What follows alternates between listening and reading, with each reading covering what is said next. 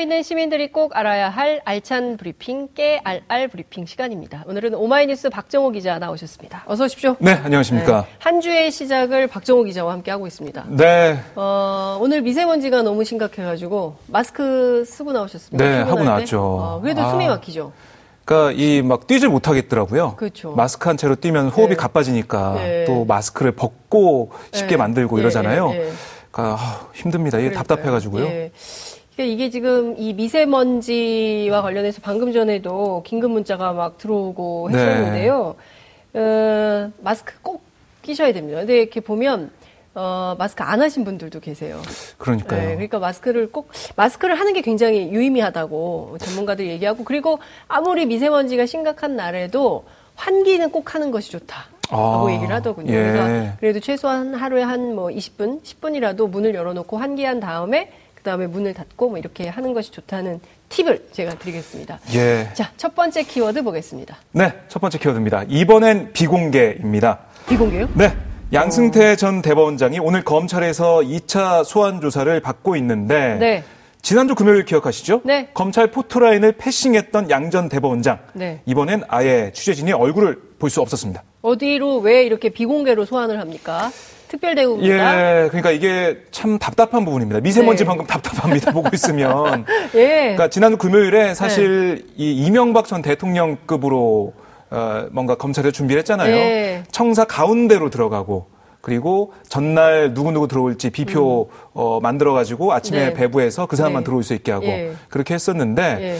이번에는 안전상의 이유 네. 그리고 행정력이 또 너무 낭비가 된다 아, 힘들다 네. 음. 뭐 이런 취지의 아, 비공개 소환 한번 공개 소환했으면 됐지 그 다음부터는 비공개다 뭐 이런 식의 얘기를 하더라고요. 좀 이해할 수가 없네요. 네. 그리고 사실은 전 전날 지금 뭐 자료화면 보고 계시지만 검찰청 앞에 얼마나 많은 기자들이 있었습니까? 네. 그 기자들이 전부 국민들을 대신해서 서 있는 건데 네. 그냥 질문하는 것에 한 마디도 대답도 안 하고 그냥 가버렸어요. 영상 보면요 취재진들이 뭐라고 합니다. 뭐라고 합니까? 막 어, 방송에 좀 부적합한 어, 부적합한 용어들이 예, 마구 그런 튀어나옵니까? 표현이 막 나왔습니다. 네, 알겠습니다. 여러분들 상상 의 영역으로 맡기겠습니다. 네. 그 사실 중요한 것은 검찰에 출석을 했으면 떳떳하게 자기의 소회를 밝히고 뭐 이러면 되는 거 아니겠습니까? 잘못이 없다면서요. 그렇습니다. 그 기자회견을 통해서 밝힌 것은 이 사건과 본인이 무관함을 그토록 강조하지 않았습니까? 네. 네. 그러니까 사실 대법원을 먼저 들러서 네. 그 대법원을 배경으로 기자회견 했다는 것 자체가 네. 국민들이 이해하기가 쉽지가 않죠. 그러니까요. 대법원 배경으로 담벼락 성명 이렇게 기자들이 쓰더만요. 네. 담벼락 성명 그게 볼 그리고 수도 있고 굉장히 그, 불쾌한 표정이었어요. 네. 뭐 잘못했다는 표정이 아니라. 그 뒤에 법원 노조 우리 그 조합원들이 네. 피켓 들고 있었습니다. 네, 네. 뭐 구속하라, 네. 어, 양승태 아웃 이런 거 들고 네, 있었는데 네, 네. 쓱 한번 쳐다보더라고요. 그러니까요. 그런 다음에 기자회견 낭독 해명 낭독을 하고 질문 받았는데 네. 그러니까 이게 만약에 떳떳하고 당당하다면 일 1차 조사 때 어, 하지 못했던 말을 뭐 네. 검찰 그 포토라인에서 다시 할 수도 있는 거고요. 아니면 취재진에게 내가 들어가는 모습 보일 수 있게 네. 검찰에서 비공개 소환한다면 아니 난 떳떳하다. 네. 아, 내가 앞에 서서 들어가겠다. 이 2차 소환 앞두고도 취재진들이 포털에는 또 만들어 놨습니다, 사실. 네, 네. 만들어 놨는데 뭐 비공개 소환이 됐지만 네. 그렇게 좀 예상은 했지만 네. 그대로 된 거고요. 그러니까 이 담벼락 성명이라고 말씀하셨지만 네. 거기서 뭐라고 했습니까? 아, 편견은 이나 선입감이 없는 공정. 공정. 한 시각에서 이 사건이 조명되길 바란다. 네. 누구한테 한 말일까요? 검찰과 법원에 하는 얘기죠. 그렇습니다. 예. 저는 그 법원에 남아 있는 이른바 적폐 법관들에게 한 얘기가 아닐까. 양승태 kids들에게 한 얘기가 그렇습니다. 시그널이 아닐까 네. 이렇게 생각을 하는데 네. 국민들한테는 passing하고 네. 국민들이 보는 그 현장에서는 그냥 지나가고 아니면 비공개로 그냥 들어오고 이렇게 하면서 법관들에겐 시그널 보낸다? 이건 국민들이 보기에 납득할 수가 없죠. 그러니까요. 도의적 책임만 지고 네. 본인은 어, 법률적 책임은 그렇습니다. 없다라는 것을 강조하고 있는 건데요. 다른 거 다 떠나서 저는 이 강제징용 재판이 제일 심각한 것 같아요. 아니 물론 뭐 44가지의 범죄 중에 어느 것 하나 그 예. 위중하지 않은 것이 없지만 그 중에서 정말 제일 가슴 아픈 걸 꼽으라면 저는 이 바로 이 어르신들의 한이설인 강제징용 재판을 그것도 일본 전범 기업을 변호하고 있는 김앤장 변호사를 그렇습니다. 자신의 집무 실에서 불러가지고 만나서 네. 자신이 맡고 있는 그 전원 합의부로 재판 돌린다고 얘기를 해놓고 그쪽에 유리하게 만든 제, 대법원장이 어떻게 그것도 대한 일본의 대법원장이 아니 대한민국의 네. 대법원장이 네. 어떻게 이렇게 할 수가 있나. 정말 이건 참, 참담함을 넘는 수준의 얘기인데요. 그렇습니다. 이거 지금 계속 부인하고 있습니까? 네, 그러니까 금요일 조사에서도 그때 14시간 넘게 조사를 받았는데 네. 거기서도 맨 처음에 강제기용 관련 재판에 대해서는 어, 부인을 했죠. 음. 부인하고 네. 어, 내가 기억이 안 난다. 뭐 이런 식으로 얘기를 하고 블랙리스트 관련해서는 아니 증거 있지 않습니까? 다 만난 기록이 있는데 무슨 음, 기억이 안 나고 기억이 안 아, 밑에 사람들이 한 일이다. 아, 그 내가 지시한 바가 없다 그렇게 얘기를 했습니다. 네. 그러니까 블랙리스트까지 계속 조사를 첫날엔 했는데요. 네. 계속 뭐 기억나지 않는다.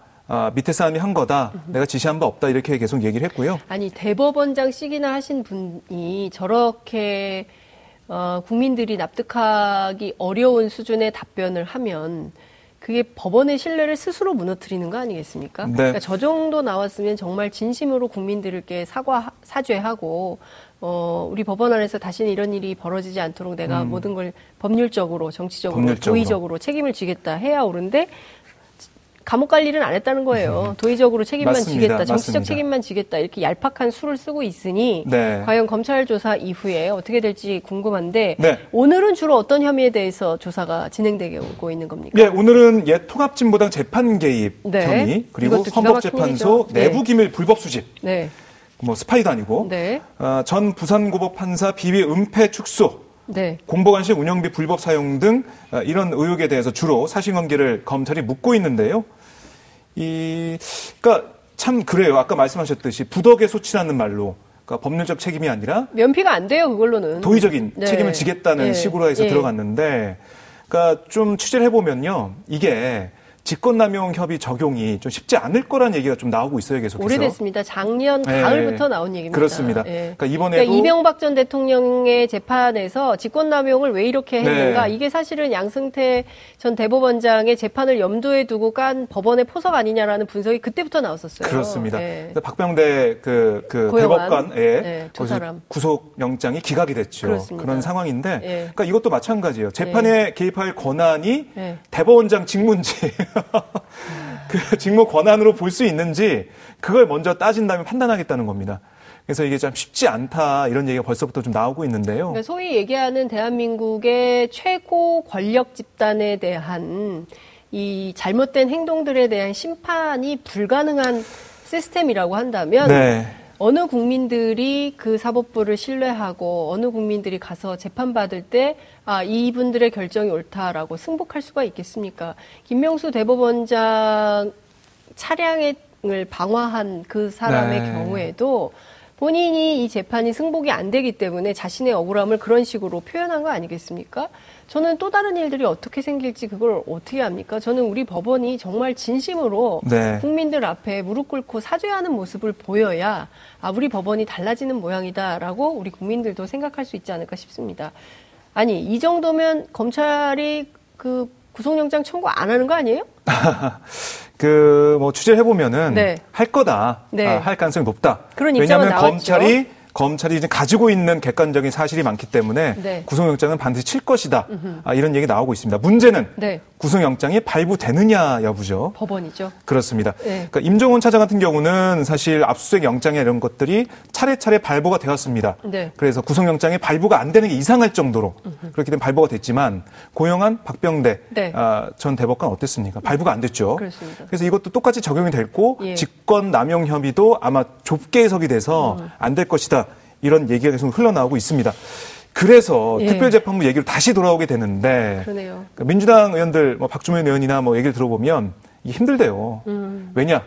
한국당이 있어서 힘들다고 하는데요. 법관 탄핵 또 아마 그 한국당 제외하고는 좀 공감대가 있는데 예. 빠른 시일 내에 될지는 모르겠다. 음. 그러니까 지금 두 가지 의제가 다 어려운 건데요. 그렇습니다. 그러니까 우리가 이런 거예요. 그러니까 여론이 뜨거울 때 유치원 3법도 마찬가지고요. 네. 그리고 서지현 검사의 미투도 마찬가지고요. 지금 그 심석희 선수나 신유용 선수 같은 경우에도 스포츠계에 이 만연한 성폭행 비리를 바로잡아야 된다라고 여론은 들끓고 있지만 네. 이 여론이 식어갔을 때 그 다음에 어떻게 되는가를 지켜볼 필요가 그렇습니다. 있을 것 같습니다. 그러니까 예. 우리가 어, 할수 없어요. 대한민국에서 태어난 죄로 뭐 다른 나라도 마찬가지일 거예요. 어, 초지일관 감시의 눈을 늦추면 안 되겠다라는 네. 생각이 좀 듭니다. 그러니까 이게 변화되는 과정이 그대로 국민들이 납득하고 상식적으로 이해할 수 있는 수준으로 받아들여져야 되는데 그렇지 않은 결정이 늘 나거든요. 그러니까 이게 계속해서 국민들께서 이슈가 계속 나오기 때문에 네. 이슈로 이슈가 덮 펴지는 그런 맞습니다. 과정을 보고 계세요. 예. 그래서 이슈 파이터를 매일 보셔야 됩니다. 저희는 꾸준히 아이, 끝까지 가니까. 야, 박정호 네. 기자가 역시 이제 1년 방송 베테랑이 됐어요. 진행자가 얘기하지 않아도 이제 그 알아서, 직접 알아서 챙기는 센스. 네. 아, 훌륭하십니다. 그래서 아, 예, 네. 양전 대법원장이 어쨌든 네. 검찰 조사에서는 최대한 말을 아끼면서 네. 그몇 가지 패턴으로 어, 나는 모른다, 기억 안 난다, 밑에 사람이 했다 이렇게 아, 돌아가면서 돌려가면서 답변하고 있다고 해요. 네. 예, 결국 재판까지 가서 거기서 따지겠다 이런 음. 전략으로 나오고 있는데. 음.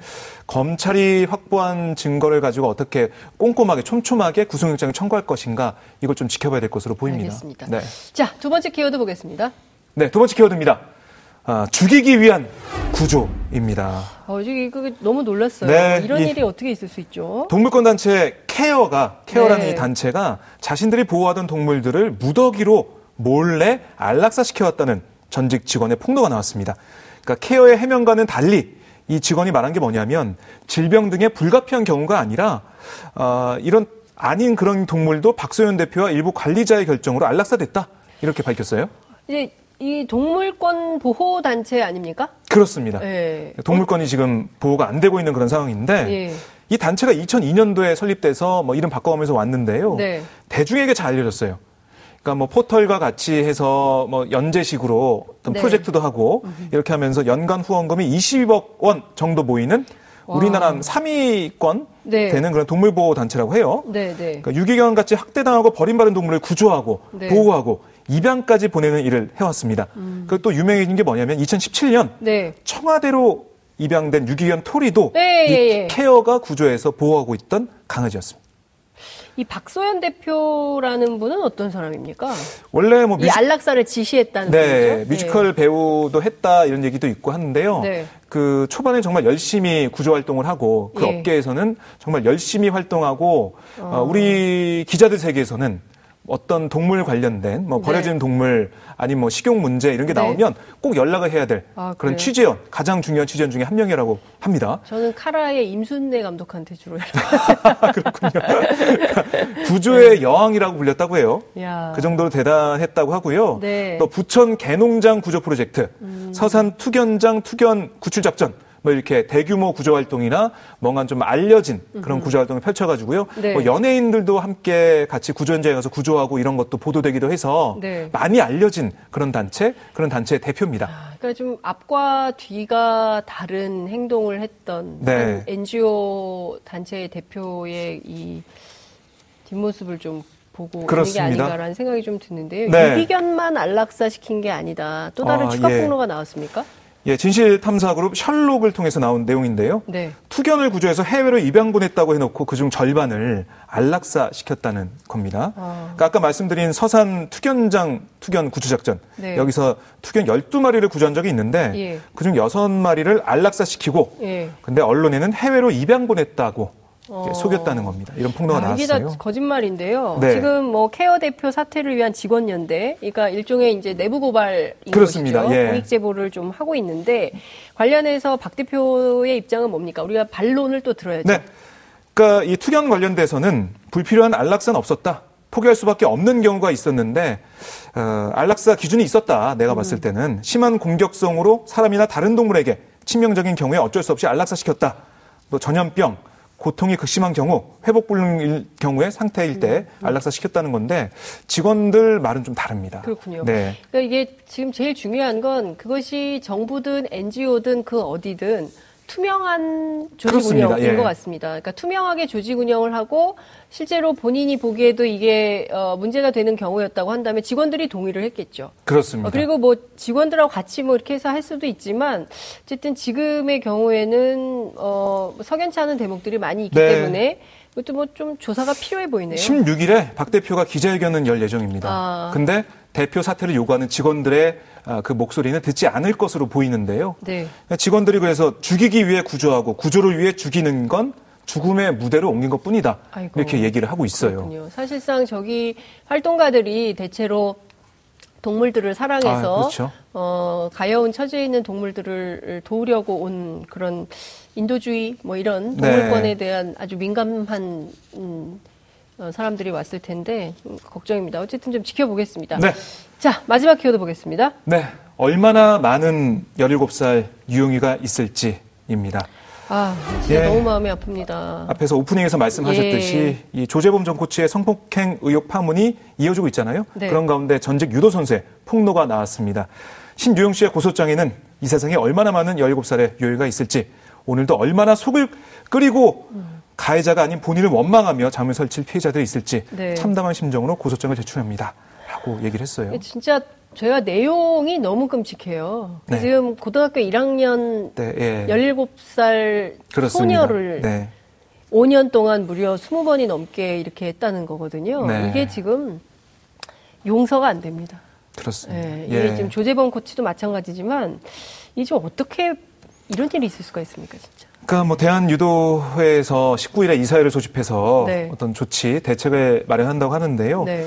그것과 별개로 이제 검찰, 어, 검, 견, 경찰, 네. 검찰 수사를 통해서 음. 어떤 일이 있었고 그 누가 잘못했고 네. 왜 이런 일이 있었는지 밝혀야겠죠. 음. 근데 뭐 이 신유영 씨에게 50만 원 주고 회유를 하려고 했던 이 어, 코치 네. 어, 이런 모습 보면서 아, 정말 이런 일이 있을까라는 생각이 들고요. 네. 그러니까 저는 음, 앞으로 이제 체육계 미투가 계속 이어질 거라고 좀 보는데요. 네. 심덕희 선수의 용기. 음. 심석희 선수는 이 용기를 어떻게 얻었냐? 음. 팬의 편지로부터 얻었습니다. 네. 그리고 우리 신유영 선수는 신유영 씨는 네. 심석희 선수한테 네. 용기를 얻었어요. 그렇군요. 그리고 또 다른 피해자는 네. 신유영 씨한테 또 용기를 얻겠죠. 그러니까요. 네. 지금 이게 작년 이맘때예요. 어, 서지현 검사가 이 검찰 안에 만연한 이그 성희롱, 성폭력 사건을 고발한 지 딱 1년 된 상황에서 심석희 선수 네. 그리고 신유영 선수가 이렇게 얘기를 하고 있는 거거든요. 그러니까 우리 사회가 아직 멀었어요. 어, 우리가 뭐 굉장히 OECD 11대 경제대국으로 돈은 많아졌을지 모르겠지만 그 경제 성장에 걸맞는 수준의 우리가 품격을 갖춘 나라인가.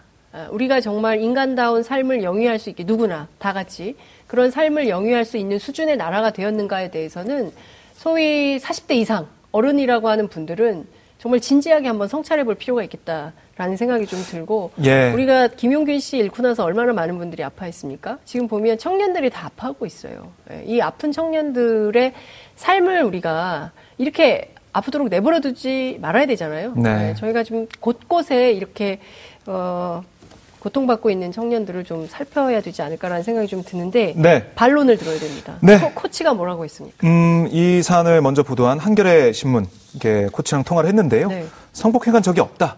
연인 관계였다라고 주장을 했습니다. 연인이요? 네. 고1이었던 신유용 씨와 연인 관계였다 이렇게 주장을 했고요. 명절에 전화도 하고 돌잔치도 놀러 오고 그랬다. 성폭행이었으면 이게 가능했겠냐라고 주장을 했습니다. 네. 네. 이 참, 참. 네. 말을 읽기가 참 쉽지 않은. 이참 네. 말이 안 되는 일인데요. 보죠. 이 조사가 어떻게 진행되는지 저희가 지켜보도록 하겠습니다. 빙상계 성폭력 폭로 기자회견이 왜 연기가 됐죠? 아, 이게 하기로 되어 있었던 거죠. 그렇습니다. 성폭행 피해 선수 두 명 이상이 존재한다고 젊은 예, 비상인 연대가 예, 얘기했잖아요. 예, 예. 오늘 기자회견 하기로 했는데 예. 아, 이 선수들이 나서길 좀 꺼려하는 상황이고 부모들도 부담스러워한다 이런 얘기를 했어요. 음. 왜냐하면 그 현역 선수이기 때문에 네. 선수 생을 생각 안 할 수가 없다는 겁니다. 음. 그래서 어떻게든 설득을 해보고 만약에 정 안 되면 선수들 없이 기자회견 하겠다 이렇게 얘기를 하고 있는데요. 그러니까 이게 문제입니다. 그러니까 체육계는 그 선수 생활에 걸려 있기 때문에 네. 이 신유영 씨도 꿈이 그거였대요. 국제대회 나가서 네. 메달 따고 싶다. 그럼요. 나고 싶다. 네, 이런 거였습니다. 그렇죠. 예. 그러니까 이게 꿈을 꿈을 저당 잡은 다음에 이게 권력을 딱 가지고 있고 목줄을 네. 딱 쥐고 마음대로 막 흔드는 거거든요. 네, 그래서 이렇게 일종의 이제 볼모가 되어 있는 분들이 인생이 걸린 문제잖아요. 네. 그러니까 뮤지컬 배우들도 마찬가지예요. 연극 배우, 영화판, 뭐 드라마 다 마찬가지입니다. 이게 말도 안 되는 일을 당하고 있지만 고발할 수가 없는 거예요. 음. 당장 생계에 문제가 있고 이렇게 인생이 걸린 문제이기 때문에 완전히 다른 세계로 전혀 다른 삶을 계획하지 않는 한, 이 판을 떠날 생각을 하지 않는 한 이런 고발을 할 수 없는 문화. 네. 저는 이것부터 우리가 바꿔야 된다고 생각합니다. 오늘 대통령께서도 말씀하셨지만 근본적인 변화, 인간을 대하는 태도의 변화 없이 어떻게 대한민국이 달라졌다고 말할 수 있겠습니까? 네. 이것부터 고쳐야 될 것 같습니다. 오늘 말씀 여기까지 듣겠습니다. 고맙습니다. 네, 고맙습니다. 여러분들께서는 지금 생방송으로 진행하는 이슈파이터와 함께하고 계십니다. 오늘 방송 좋았나요? 방송에 대한 응원 이렇게 표현해주세요. 다운로드하기, 댓글 달기, 구독하기, 하트 주기. 더 좋은 방송을 위해 응원해주세요. 다운로드하기, 댓글 달기, 구독하기, 하트 주기. 기억하셨죠?